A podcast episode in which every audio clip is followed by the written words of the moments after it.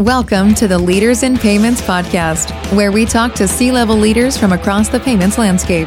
We'll be discussing the products and services that impact the payment space today, as well as trends and predictions for the future of payments. We will also hear stories from our guests about their journeys to the top. We are the first business in the world to be able to price the loss risk of a particular institution and to offer insurance as a mechanism of offsetting those losses, so that when a business uses Instnt, they don't have to worry about having fraud losses anymore, because that problem will be solved by insurance. When fraud happens, they simply file claims. Instnt automatically validates and finds insurance cover to every customer that business onboards and decides to accept.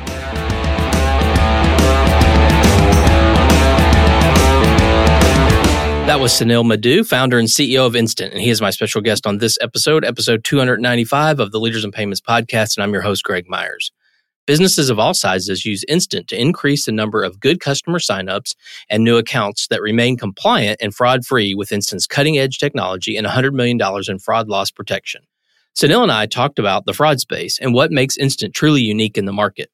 We also discussed Sunil's professional journey and his views on working at Fortune 500 companies versus startups. We've got a great episode ahead, so let's get started.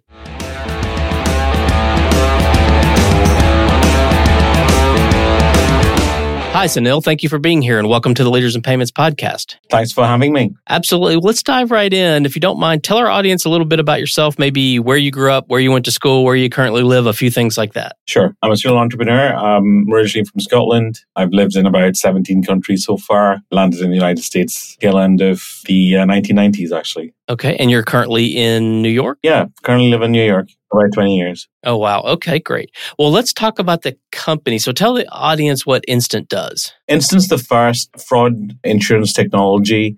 We basically help businesses avoid fraud losses, which they normally have to hold on their own balance sheet, by using insurance to offset the losses and technology to stop a lot of fraud that would cause the claims. And who's your typical customer? Well, we sell primarily into the financial services market, and our typical customers are fintechs, credit unions, banks, and other types of businesses that onboard a bunch of retail consumers. So maybe tell us a little bit about the insurance side. I think that might be a little bit of a unique position you have there. So maybe explain that to the audience. Traditionally, businesses build their own toolboxes with a dozen or more different vendor tools to help them combat fraud and to accept new customers who are signing up on their websites and mobile applications. They typically write business rules using a combination of these vendor tools in their toolbox to stop the bad guys and to let more good customers in.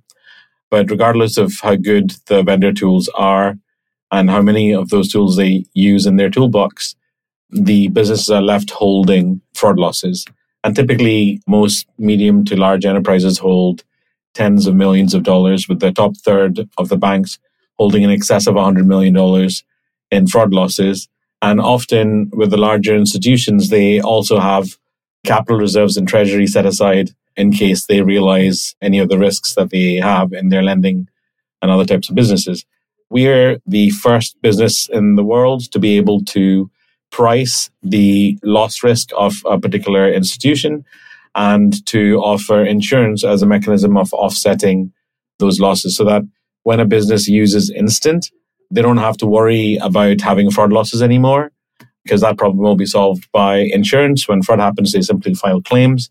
Instnt automatically validates and finds insurance cover to every customer that business onboards and decides to accept. We use our own technology layer, which is a line of code that lives in the websites and mobile applications, user interfaces, to determine whether the customer is risky or not, and then to determine whether we can bind insurance or not. We do that on the fly. As the customer is signing up, we make a decision within about a second as to whether we can bind insurance cover, and then we tell the business through APIs that they can go ahead and let that new customer in and not worry about any fraud losses because they're indemnified.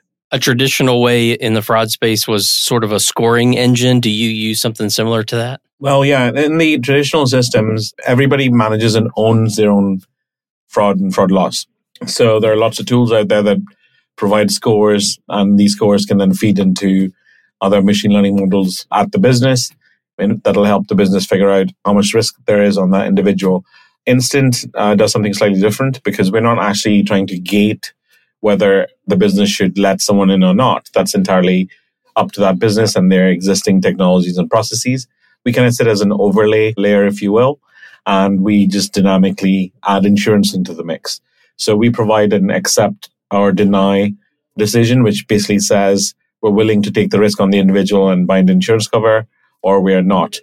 And along with that information, we supply a variety of data about the types of checks we've conducted on that individual in that second in order to ascertain the risks and figure out if they're worth binding insurance against. And all of that data, which is a very rich data set, it includes biometrics and behavioral cognitive information and device intelligence, velocity checks, personal information verification, KYC checks, and a variety of other types of checks. All of that rich data, along with the decision to bind an insurance cover, is passed seamlessly back to the application via the API, and the application can then consume that information, feed that into their downstream models that determine whether they want to accept that customer or what restrictions they want to apply on an account, etc. And how long has Instnt been around? We're just turning 4. Okay, and how big is the company? We have just about 20 people, and we've raised about $18 million so far. Okay, well, congratulations for that.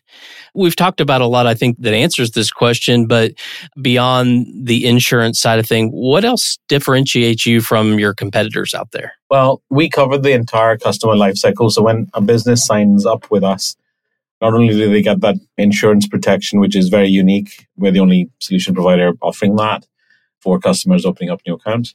We protect that business for the lifetime of that account. So when that customer comes back and performs a transaction like a payment or whatever, we make sure that it's the authorized owner of the account that's doing that and not someone who's broken in or stolen that person's password and impersonated them.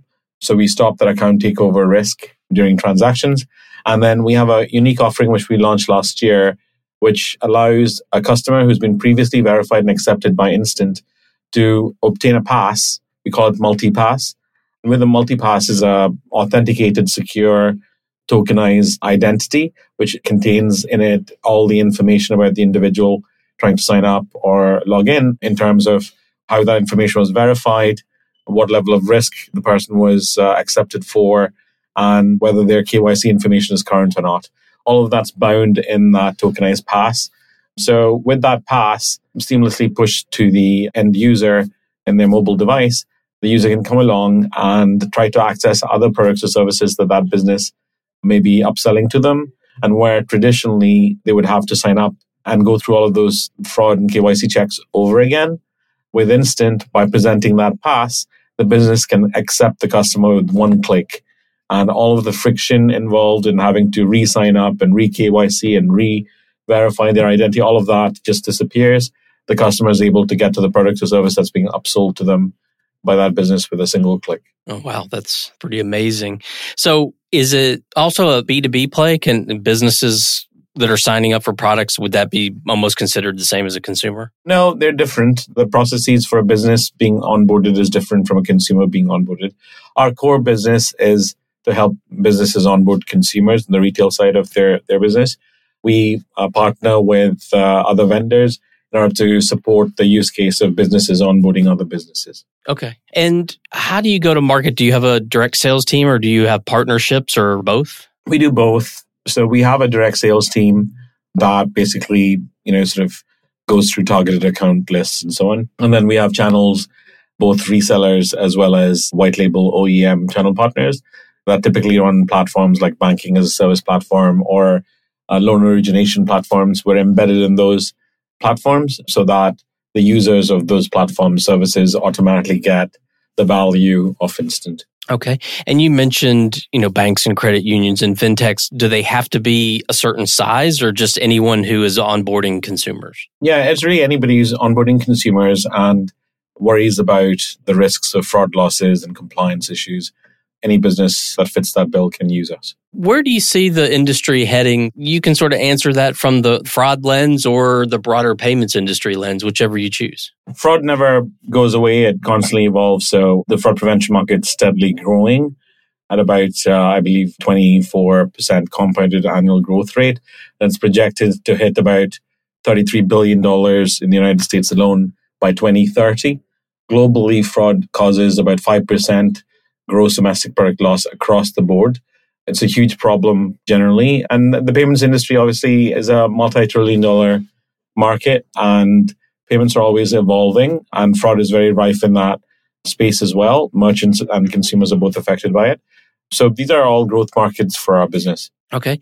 And it's hard to have a fraud discussion these days without mentioning AI. So how do you see that playing in this space? Yeah. So our platform, the entire platform is managed by an AI. We've replaced the human in the loop that normally has to define business rules and select vendors and integrate different vendors and, you know, constantly manage the fraud prevention identity verification system for every single product that the business ends up launching, which is kind of a repetitive process. We take all of that OPEX cost and pain away. In our system, you can set a configuration detail and the AI will pick it from there and, you know, make sure all the necessary checks and vendor calls and other types of processing, the heavy lifting in the back end, is completely taken care of by autonomous agents. And then after the data is processed and returned back to the application, the AI goes back to sleep. It's designed to be very simple for the end users to integrate us into their applications and their infrastructure, with AI doing most of the work silently in the background. Well, let's switch gears a little bit and talk about you. You mentioned earlier, serial entrepreneur. Maybe you walk us through your professional journey and how you got to where you are today. So I was primarily working in Fortune 500 companies around the world. IBM was my alma mater. And I worked at Siemens, Nixdorf, and Texaco, Chevron, and a few other companies. And in the late 90s, when I moved to the US, I got my first whiff of what a startup was like, because I joined the kind of early founding team of a company that was pivoting called NetEgrity. I stayed with that company in its journey to go public in 2001, and we established the identity and access management marketplace. We're the first company that created standards for something called single sign-on. So consumers who were employees of companies basically logging into their workspace in the mornings, traditionally they'd have to remember a dozen passwords for all of the different internal tools within the enterprise. And Integrity solved that problem by enabling people to remember just one ID and password to access all of these different systems in a seamless way. And the growth, working with the founders of that company, kind of gave me a lot of insight into how startups work. And I fell in love with the whole notion of startup culture.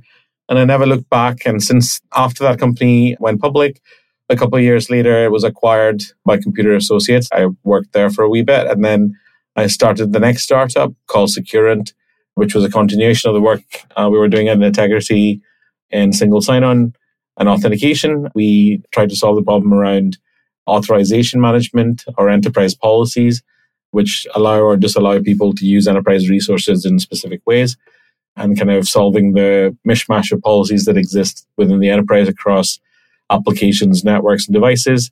Sold that to Cisco in 2007, and then started another startup on the back of that called Hopscotch, which I sold to WPP companies shortly after, about 3.5 years.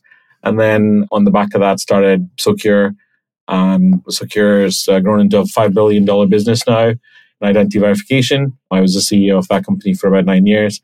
Left that company in 2019, handing it off to my colleague to scale it out and take it public, and started Instnt on the back of that company. So it's been an interesting and fun journey so far. Yeah. So do you think that working at those big Fortune 500s, was that the reason that you wanted to find the entrepreneurial side, or did you see that as a positive aspect of your career? I learned from everything I've done so far, and I learned the good and the bad that comes with large corporate structures. I always find myself not fitting inside them because I was very vocal and opinionated, and often that's either frowned upon or it's greeted as something that's really great in these enterprises. And I found that I was good at what I was doing, and the enterprises would always bend all the rules to help keep me happy. And I learned how companies scale and what happens in companies' cultures when they scale and stuff. And then comparing that to startups, I realized startups are much more challenging and at the same time much more fun, with a family-like environment where you feel more connected to what you're doing. I took some of the stuff I learned from being in the large companies in terms of processes and scale and applied them to startups. And I also learned the good and the bad that comes with startups as well. So overall, I keep learning. I say that with every new company, I make new mistakes because everything's different every single time. Right. Well, what are some things you're passionate about? Maybe one work-related passion and one personal passion. I'm passionate about solving hard problems. I'm quite analytical and I spend a lot of time reading and thinking about stuff. So I find that there are lots of challenges in the world to be solved, and overcoming those challenges is really why I spend my time in startups. In terms of personal growth, I would say that managing stress and learning how to connect with people and managing people generally, which is a pain in the ass, to be honest, in companies. I've learned a lot personally from being in startups, interacting with a variety of people and trying to steer the team towards success in the face of all sorts of odds. So I find that being in a startup has influenced my personal life as much as it has my professional one. And what would your advice be, say someone's coming to your company, whether it's your existing company or prior companies, and they want to get into this broader, let's call it payments or fintech space, and maybe they want to go to work for you or a similar company. What would you tell them they need to do to be successful in this industry? Technology changes very quickly. So it's very important to be abreast of the trends. Consumers' desires and behaviors are changing with demographics. So being aware of the market and where the market's trending is quite important. And obviously the pace of change means that you've got to put a bit of effort to constantly relearn things. That can be challenging. I would say, do a lot of reading, understand the market really well before you make any kind of decisions as to where you're going to apply yourself, whether it's a startup or a larger enterprise. Startups are always more challenging than working in larger companies because at the end of the day, you can go into the office, leave at 5 p.m. and you'll still get your paycheck. In startups, you don't know necessarily whether startup's going to be alive next week or not. And it's always a very stressful environment. And you have to wear multiple hats often. It takes a lot out of you. And many people have romantic notions of startups, which will quickly disappear once they're in the actual startup. I would say, don't have rose-tinted glasses. Speak to the community of startup people. There's, in New York, we're fortunate to have a bustling ecosystem of startups just like San Francisco and California. So there's a lot of support and you can, speak to people and get kind of a good inside view of the company you're going to join or thinking of joining. So you can use those resources to your benefit. Well, Sunil, we've covered a lot of ground about you and about the industry and the company Instnt. Is there anything else you'd like to add before we wrap up the show? No, I would encourage people to go into creating startups, especially because AI is eating the world and jobs are going to be done by robots in the future. And we're all going to be left to doing creative things. So I would encourage people to take the risk and try building businesses. Just one last question. What would be the easiest way for people to learn more about you and about the company? Well, they can come to our website, www.instnt, that's I-N-S-T-N-T without the A, instnt.org. You can learn about the team and the company there. You can also look us up on LinkedIn. My name is Sunil Madhu, that's S-U-N-I-L-M-A-D-H-U. And you can search for me with the company name. You can learn more there as well. Awesome. Well, thank you so much for being on the show today. I know your time's very valuable, so I really appreciate you being here. Thank you so much for having me. Absolutely. And to all you listeners out there, I thank you for your time as well. And until the next story. Thank you for joining us this week on the Leaders in Payments podcast. Make sure you visit our website at leadersinpayments.com, where you can subscribe to the show and where you'll find our show notes. If you enjoyed listening, please share on your social channels as well.